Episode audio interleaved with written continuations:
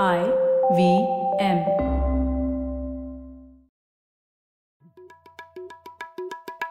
भाई हम हिंदुस्तानियों को बतियाना बड़ा पसंद है। बंगाली में अड्डा उड़िया में खोटी कन्नड़ा में हरटे और हिंदी में पुलियाबाजी। इस कला के लिए हमारी हर भाषा में एक शब्द है। तो प्रणय और मैं तो अक्सर मिलकर पुलियाबाजी करते ही रहते हैं। हमने सोचा कि आपको भी इसमें शामिल कर लिया जाए। तो आइए प्रणय और सौरभ के साथ करते हैं पुलियाबाजी। हेलो सौरभ और ख्याति कैसे हैं आप?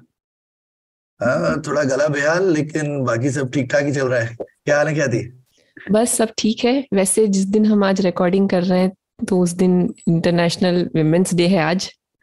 हम्म हम्म। हाँ तो उसी पे चर्चा करते हैं ना कुछ और जैसा कि हम हमेशा करते हैं ऐसे किसी विषय पे चर्चा करते हैं जिसको अगले विमेंस डे पर भी लोग सुन पाए। तो हाँ। क्या किस बात से शुरुआत करें ख्याति। तो मुझे लगा आज एक अच्छा मौका है कि हम, हमारे, क्योंकि हमें संविधान के बारे में बातें करना बहुत अच्छा लगता है तो हमारी संविधान सभा में भी बहुत सारी महिलाएँ शामिल थी जिनको हम जितना याद करना चाहिए, उतना हम याद नहीं करते हैं तो आज एक मौका है कि हम उनकी बात कर सकते हैं। वैसे ये फिनोमिना सिर्फ़ पॉलिटिक्स या फ्रीडम रिलेटेड नहीं है। हिस्ट्री में, इतिहास में देखें तो काफ़ी सारी जगह पे ऐसा हुआ है कि महिलाओं का योगदान या तो थोड़ा सा इग्नोर किया गया है या उसका श्रेय काफ़ी बार किसी उनके मेल कलीग या उनके मेल कोलेबरेटर को दिया गया है। तो ऐसे बहुत सारी क्षेत्रों में ऐसा होता रहा है। साइंस के क्षेत्र में तो ये इतना हुआ है कि उसमें उन्होंने एक टर्म बना ली है कि द मटिल्डा इफ़ेक्ट कि जिसका मतलब ये है कि एक प्रकार का बायस है हमारे सोसाइटी में कि काफ़ी बार फीमेल साइंटिस्ट का जो काम होता है वो, उसका, जब वो वो काम करती है तो उसका इतना श्रेय उनको नहीं मिलता या तो उस डिस्कवरी को अनदेखा किया जाता है और फाइनली जब उसका श्रेय किसी को दिया जाता है तो वो बाद में उनके लॉन्ग टर्म कोलैबोरेटर उनके पार्टनर्स को मिलता है और उनको भुला दिया जाता है। तो ये साइंस में तो बहुत बहुत डॉक्यूमेंटेड है इस विषय के बारे में। पर ये शायद हमारी सोसाइटी का स्ट्रक्चर ही ऐसा रहा है काफ़ी समय से। मतलब मैं जब हमारी सोसाइटी बोल रही हूँ मतलब पूरी दुनिया का तो कि ऐसा हुआ है तो ठीक है लेकिन अब अब हम ये सब चीज़ें जानने लगे हैं तो अभी हमारे पास मौका है तो हमें इस बात पे बात करनी चाहिए। आपको क्या हम्म। लगता है? बिल्कुल बिल्कुल त्रु- त्रुटि निवारण किया जाए। तो हम्म। तो उसमें और और एक संविधान एक आपने अच्छी चीज़ बोली ख्याति उसमें एक तो बड़ी अच्छी चीज़ ये है कि ज़्यादातर जगहों पे इसलिए वो लोग बोलते भी जैसे यूएस में फाउंडिंग फादर्स वगैरह मतलब एक भी महिला नहीं होती थी रूम में डिस्कशन में। तो हिंदुस्तान में भी ऐसा नहीं है कि बहुत होती थी। आई मीन ज़्यादा होनी चाहिए थी लेकिन 300 में 15 थी। तो वो भी कोई ऐसा छोटा नंबर नहीं था और काफ़ी आई मीन अभी हम उनके बारे में कुछ के बारे में बात करेंगे मतलब इस तरीके के व्यक्तित्व थे जिनको भूलना नहीं चाहिए पर उनकी हम बात उतनी नहीं करते हैं। तो हमारे यहाँ फाउंडिंग पेरेंट्स थे फाउंडिंग फादर नहीं थे सिर्फ़। तो ये एक बहुत अच्छी चीज़ है कि हिंदुस्तान की जब संकल्पना हो रही थी मॉडर्न कॉन्स्टिट्यूशन की तो उसमें सब लोगों ने मिलकर योगदान किया और आज हम महिलाओं के योगदान को याद कर सकते हैं। हम्म। हाँ। बिल्कुल। और मैं ये सोच रहा था, वैसे पंद्रह जो नंबर है, उसके भी बदलाव हुए थे तो पहले पंद्रह थे, पंद्रह औरतें थी कॉन्स्टिट्यूएंट असेंबली में। उसके बाद छह रिजाइन कर दी थी, छह, सरोजिनी नायडू जैसे थी, ऐसे कई विजय लक्ष्मी पंडित, ये लोगों ने रिजाइन कर दिया था क्योंकि उनको अलग रिस्पॉन्सिबिलिटीज या जैसे विजय लक्ष्मी पंडित तो यूएन में गई थी वगैरह वगैरह। तो उसके बाद बीच में फिर दो लोगों को इलेक्ट भी किया गया था उस दौरान कॉन्स्टिट्यूएंट असेंबली के दौरान। तो मतलब फाइनली जब सिग्नेचर्स है ना, जो एक्चुअल कॉन्स्टिट्यूशन कॉपी है उसमें ग्यारह फीमेल मेंबर्स के सिग्नेचर्स हैं। अच्छा। लेकिन ओवर टाइम पंद्रह सोलह आई थिंक हाँ। किसी ना किसी पार्ट में कंस्टिट्यूएंट असेंबली का पार्ट तो रही है। हाँ सत्रह पार्ट रही है और ग्यारह ऐसी हैं जिन्होंने फाइनली सिग्नेचर किया। सिग्नेचर किया ठीक। तो ठीक है तो अ, मतलब हम तीन चार लोगों के व्यक्तित्व और उनकी जी, जीवन कहानी के बारे में बात करेंगे तो उनका योगदान तो काफ़ी इंटरेस्टिंग था लेकिन मैं उससे पहले इस बात पर चर्चा करना चाहता हूँ कि जैसे ज़्यादातर हम लोगों का ज्ञान जो है कॉन्स्टिट्यूएंट असेंबली के ऊपर वो एक वो कॉन्स्टिट्यूएंट असेंबली डिबेट्स की किताबें हैं उसके ऊपर बेस्ड है है ना? तो कॉन्स्टिट्यूएंट असेंबली डिबेट्स एक्चुअली पूरा चित्र नहीं प्रस्तुत करती क्योंकि कॉन्स्टिट्यूएंट असेंबली डिबेट्स फाइनली ऐसे वो ग्रैंड स्टैंडिंग के लिए चीज़ थी। थी मतलब ऑलरेडी ड्राफ्ट प्रिपेयर हो चुका था या कमिटी में जो डिस्कस हो चुका था उसको लोग प्रेजेंट करते थे और उस रेजोल्यूशन पे लोग भाषण देते थे। तो भाषण जैसे अभी देते हैं वैसे भी देते थे लोग। तो कई बार लोग मतलब लंबी चौड़ी बातें कर रहे हैं और टेंजेंट पे जा रहे हैं ऐसा होता था। तो मतलब अगर हम सिर्फ़ कॉन्स्टिट्यूएंट असेंबली डिबेट्स को देखें तो हमें एक्चुअल करेक्ट पिक्चर नहीं मिलेगा लोगों के योगदान का। ना सिर्फ़ फीमेल मेंबर्स का बल्कि ओवरऑल हमें ठीक चित्र नहीं मिलेगा। तो उसके लिए एक्चुअली हमें सही तरीके से जानना है तो कमिटी और सब कमिटीज में क्या हो रहा था वो जानना बहुत ज़रूरी है। क्योंकि हाँ। ज़्यादातर जो कॉन्स्टिट्यूएंट डिबेट्स थे क्या होना चाहिए हर क्लॉज में क्यों होना चाहिए ये सब कमिटीज और सब कमिटीज में डिसाइड हुआ। और उसके बाद इसके ऊपर चर्चा हुई बड़े पैमाने पे पूरी असेंबली के साथ। तो इसमें एक दिलचस्प बात थी और ये जो नई किताब है ये अच्युत चेतन की उन्होंने इसमें उन्होंने लिखा है कि किस तरीके से क्योंकि कमिटी और सब कमिटी में ज़्यादातर चीज़ें लिखित होती थी।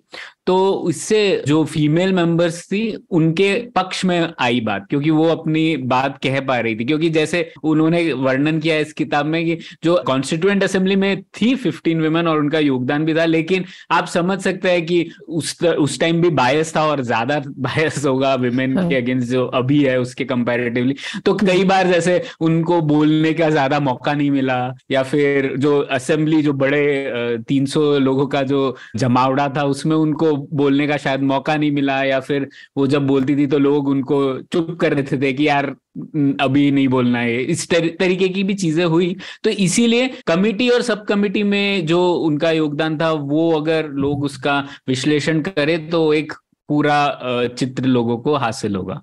हम्म। ठीक है।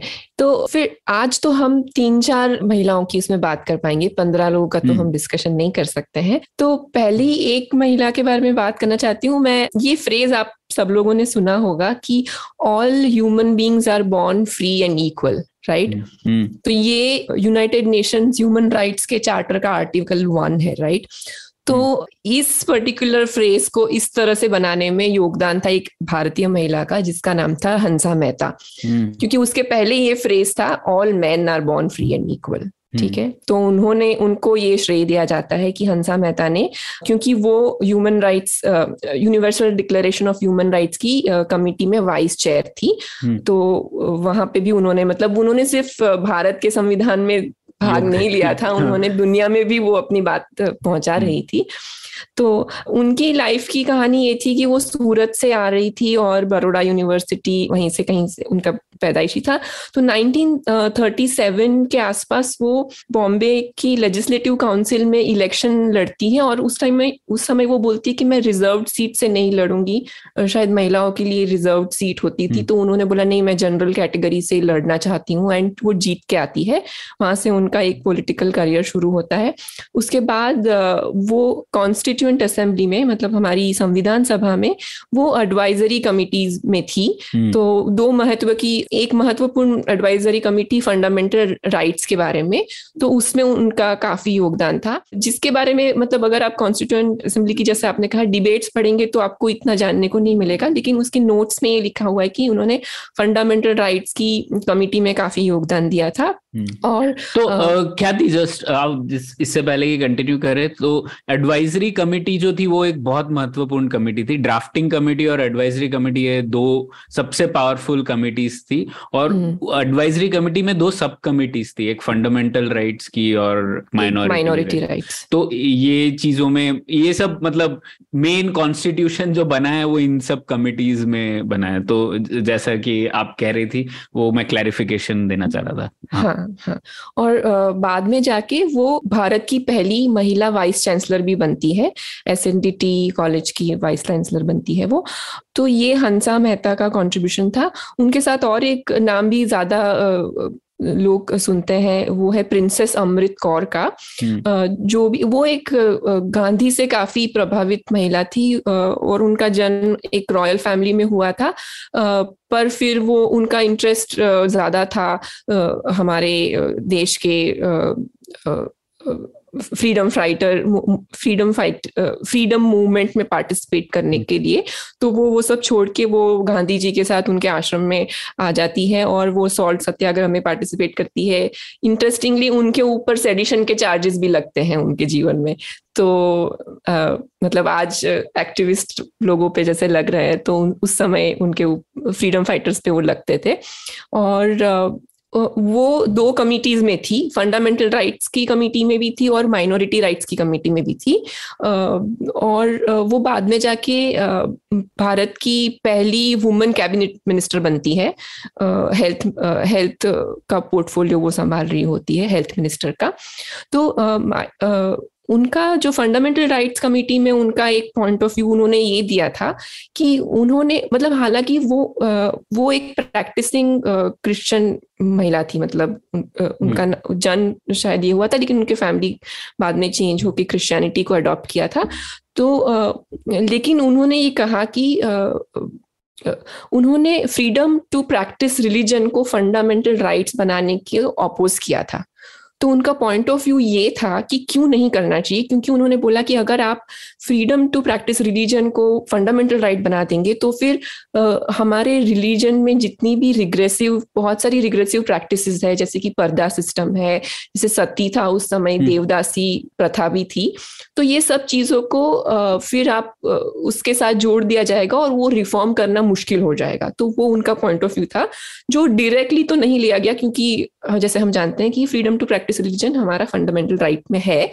बट उन्होंने बाद में कहीं ना कहीं उनकी पॉइंट ऑफ़ व्यू को माना गया क्योंकि even though practice to freedom to practice religion एक फंडामेंटल राइट right बना पर उसको uh, फिर भी उस रिलीजन में रिफॉर्म्स लाने से uh, रोका नहीं गया मतलब uh, सती प्रथा को बैन किया गया वगैरह तो कहीं ना कहीं उनकी बात सुनी तो गई थी ऐसा हम बोल सकते हैं। हाँ मैं ये भी कहना चाहूँगा कि राजकुमारी अमृत कौर का एक और योगदान वही था जैसा आप कह रही थी इससे रिलेटेड था यूनिफॉर्म सिविल कोड की जो आज चर्चा हो रही है उसके ऊपर उन्होंने 1930-40 में इसके ऊपर लिखा था कि कॉमन कोड होना चाहिए और उसका उद्देश्य जैसा कि आप कह रही थी वही ये है कि इस तरीके से नहीं होना चाहिए रिलीजियस फ्रीडम की औरतों पर अत्याचार होता रहे तो हाँ।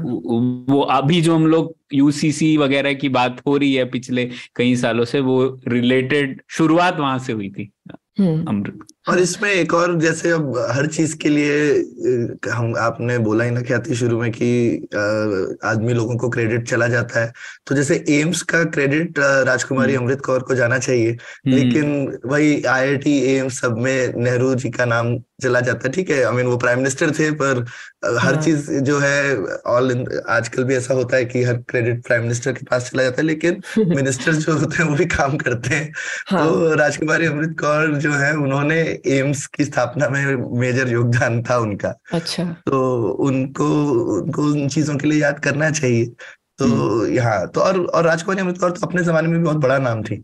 तो बिल्कुल। वो, वो लेकिन और वो मेरे ख्याल से वो प्रिंसेस वाले कोटे से आई थी राइट इन अपने क्योंकि प्रिंसली स्टेट से भी रिप्रेजेंटेशन था कॉन्स्टिट्यूंट असेंबली में या फिर वो as a regular politician I know as a minority representative of the Christian community तो अच्छा. क्योंकि उनकी फैमिली पहले से ही क्रिश्चियन थी ख्याति अच्छा, हाँ, बाद में नहीं कन्वर्ट हुई थी। तो एंड तो वो उस रिप्रेजेंटेशन से आई थी।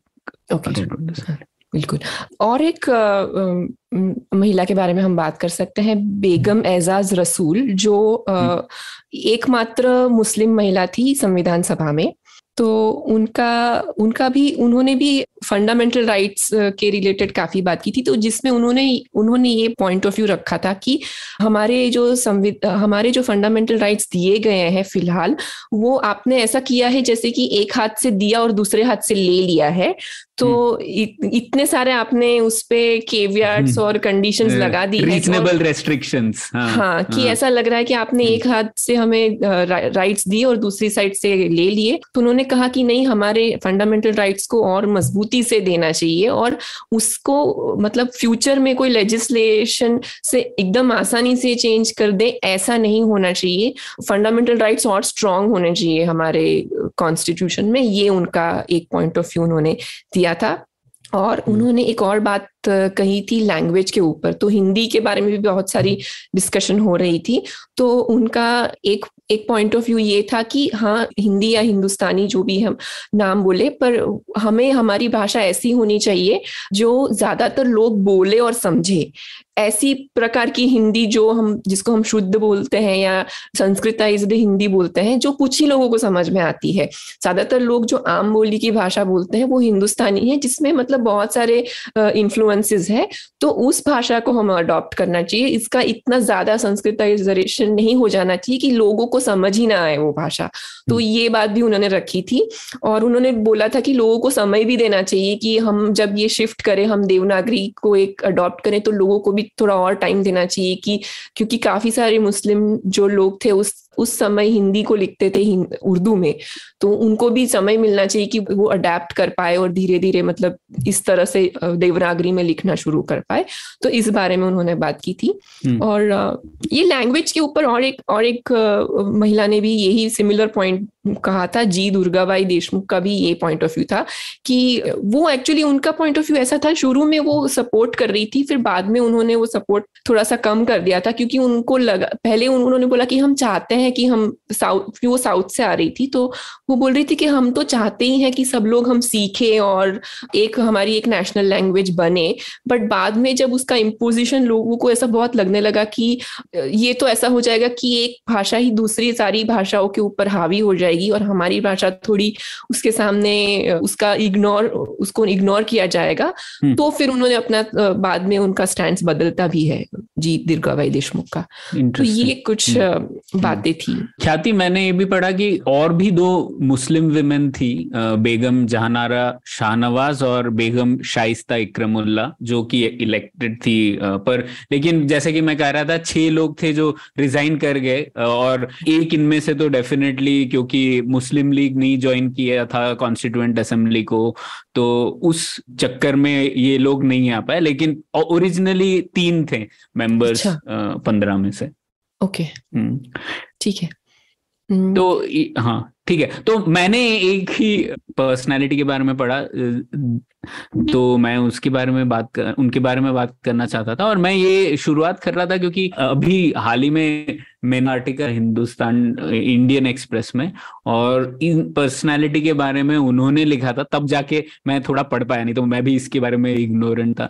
तो ये है दक्षायणी वेलायुधन जो कि कोचीन से आई थी गांधीयन थी और ये एकमात्र दलित महिला थी जो कि कॉन्स्टिट्यूएंट असेंबली में थी ठीक है?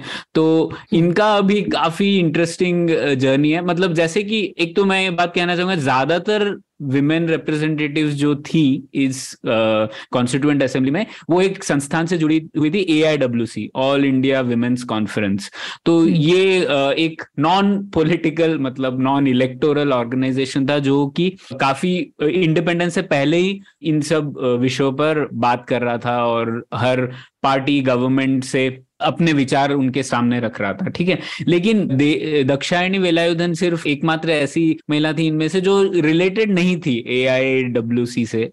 और वो गांधीयन थी लेकिन कांग्रेस की भी मेंबर नहीं थी और उनका अलग रोल था इसमें। तो उनके बारे में मैं बस ये बात कहना चाहता था उन्होंने क्या बात कही थी कॉन्स्टिट्यूंट असेंबली में वो देखे तो सबसे पहले एक रेजोल्यूशन जो हम लोग हमेशा बात करते हैं aims and objects objective resolution aims and objects की बात करते हैं तो वो हाँ। जब नेहरू ने इंट्रोड्यूस किया था तो उसमें एक स्टेटमेंट था कि माइनॉरिटीज को सेफ़ होने चाहिए और डिप्रेस क्लासेस बैकवर्ड क्लासेस को सेफ़ होने चाहिए तो उसमें दक्षिणी वेलायुधन का काफ़ी अलग अप्रोच था इस स्टेटमेंट पे तो हम्म। उन्होंने कहा कि तो वो गांधीयन थी ना तो उस तरीके से वो सोच रही थी। तो उन, वो बोल रही थी कि ठीक है सेफ़ गार्ड होने चाहिए लेकिन सेफ़ गार्ड पर इतनी तवज्जो न दी जाए कि हम सब लोग सेपरेट कम्युनिटीज हो जाए। तो हम्म। उनका मानना सिर्फ़ फिर भी ये था कि जो हरिजन है उस टाइम पे हरिजन कहते थे वो सब लोग हिंदू फोल्ड में आते हैं।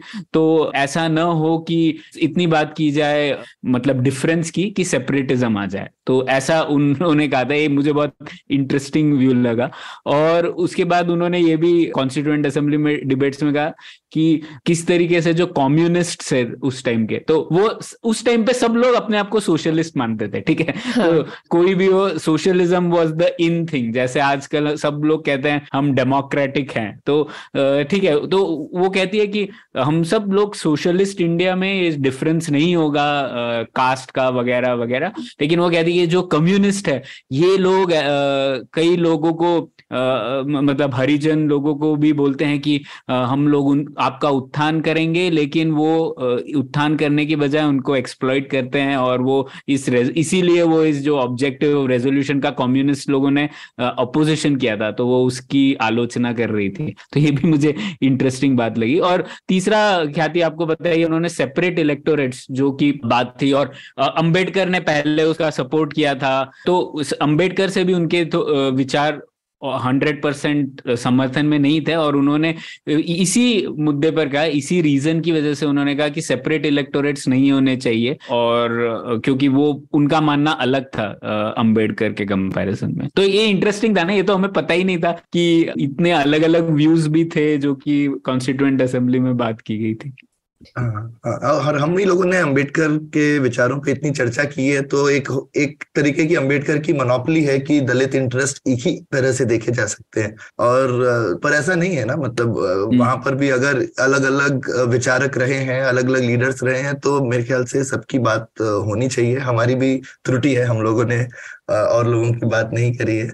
इनके बारे में मैं भी देख रहा था प्रणय इंटरेस्टिंग चीज़ थी कि इंडिया के जो पहले दलित राष्ट्रपति थे के आर नारायणन वो इन्हीं के कज़न थे।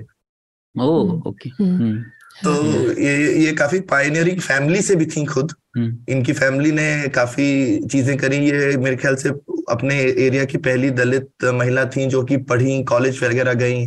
तो हम्म। काफ़ी आई मीन इन इनके बारे में आई मीन हमें और बाकी लोगों को सबको ज़्यादा पता होना चाहिए कॉन्स्टिट्यूंट हम्म। डिबेट्स में उनका ये डिबेट्स वगैरह में लिखा हुआ है कि वो सेपरेट इलेक्टोरेट का भी जैसे आपने कहा कि समर्थन नहीं कर रही होती और उसमें वो उसको क्यों एक्सप्लेन करती है वो कि मैं इसलिए नहीं करती हूँ क्योंकि वो बोलती है मैं तो किसी प्रकार के रिजर्वेशन के खिलाफ ही हूँ वो ऐसे बहुत ही क्लियरली बोलती हैं, क्योंकि वो बोलती हैं कि आप किसी भी प्रकार की सिस्टम ले आएँगे।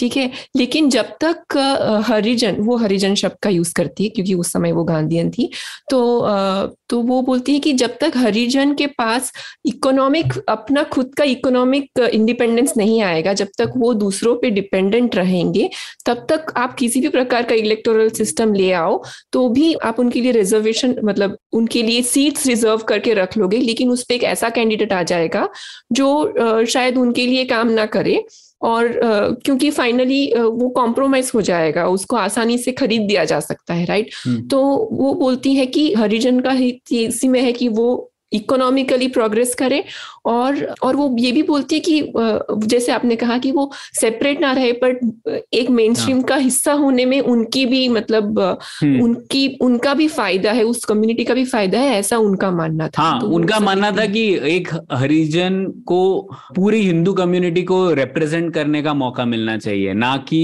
सेपरेट इलेक्टोरेट रहे और वो सिर्फ़ एक कम्युनिटी को रिप्रेजेंट करे और कास्ट हिंदूज दूसरे कम्युनिटीज को रिप्रेजेंट करे तो हाँ। ये ये भी काफ़ी मतलब क्या कहते हैं काफ़ी बोल्ड विचार थे तब के लिए आई थिंक तब भी ये मेन स्ट्रीम विचार नहीं था। हाँ। हम्म, हम्म, हम्म, तो ठीक है और और कोई है ऐसा ख्याति जिसके बारे में आप बात करना चाहते हैं?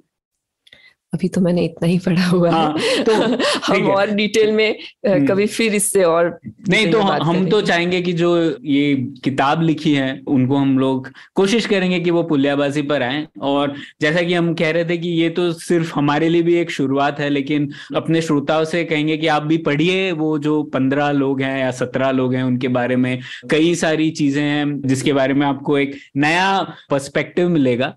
तो ये जानना ज़रूरी है और इसके ऊपर बस शुरुआत हुई है। अभी कई लोग इसके ऊपर रिसर्च कर रहे हैं तो अच्छी किताबें आएँगी इस विषय पर तो हमें और जानने मिलेगा। आ, लेकिन हमारे लिए भी ये शुरुआत है। हम लोगों ने सोचा एटलीस्ट एक दो लोगों पर तो बात करें जिससे कि हमारे श्रोता इस पर और सोच पाए और खुद अपनी रिसर्च कर पाए। तो इसी बात पर खत्म करते हैं एपिसोड क्या थी? हाँ मैं जाने से पहले मैं एक और पॉइंट ऐड करना चाहती थी।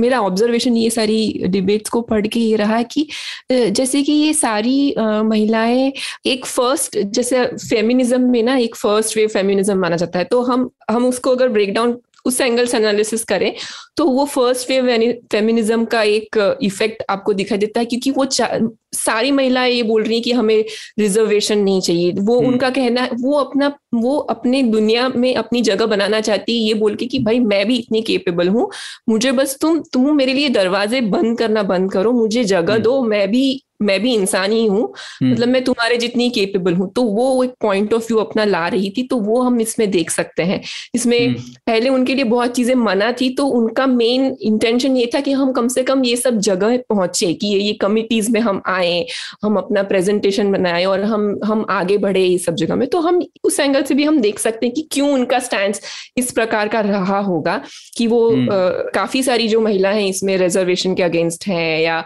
स्पेशल सेपरेट इलेक्टोरेट के अगेंस्ट काफ़ी हाँ, महिलाएँ थी। हाँ, reservation not in the sense जैसे हम रिजर्वेशन बोलते हैं बट कि रिज़र्व सीट से वो नहीं आना चाहती थी हंजा मेहता वगैरह वगैरह। सो उस एंगल से भी हम देख सकते हैं कि क्योंकि वो फाइट कर रही थी इस पॉइंट को प्रूव करने के लिए कि भाई औरतें मतलब पुरुष की जितनी ही काबिल है और हमें अपने बिना पे अंदर आने दिया जाए। हमारे लिए जो रास्ते अभी बंद किए हुए हैं प्लीज़ ये बंद हम्म। हमारे लिए खोलिए और हमें भी इंक्लूड करिए तो उस पॉइंट ऑफ़ व्यू हम देख सकते हैं ये सारी डिबेट्स में उनके हम्म। हम्म।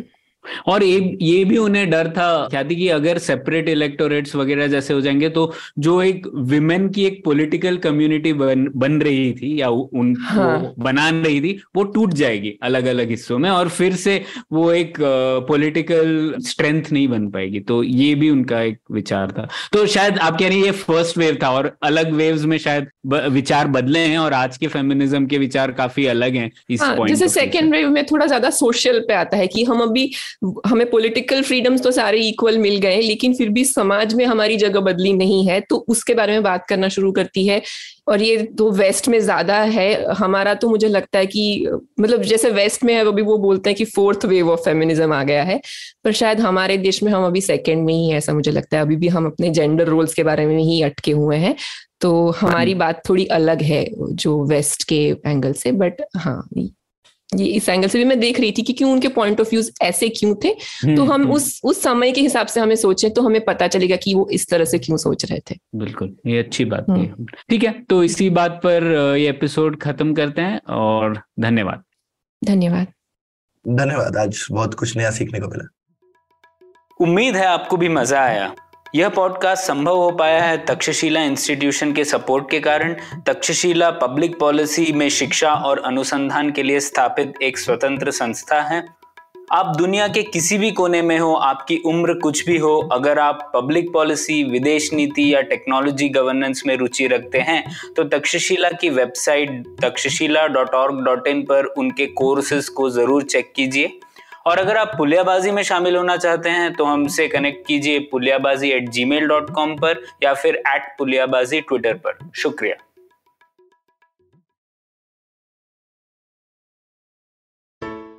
Hey, hey, it's been another great week on the.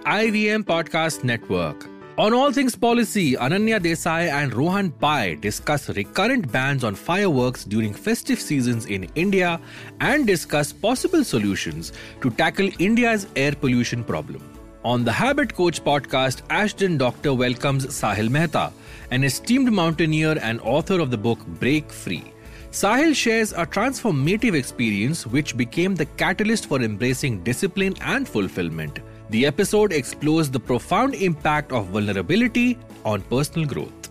Folks, if you like our shows, do spread the word. Tell your friends and don't forget to rate and review them wherever you're listening to them. Follow us on social media. We are IVM Podcasts on Twitter, Facebook, Instagram, and LinkedIn. You'll also find all our shows on YouTube at youtube.com slash IVM Podcasts.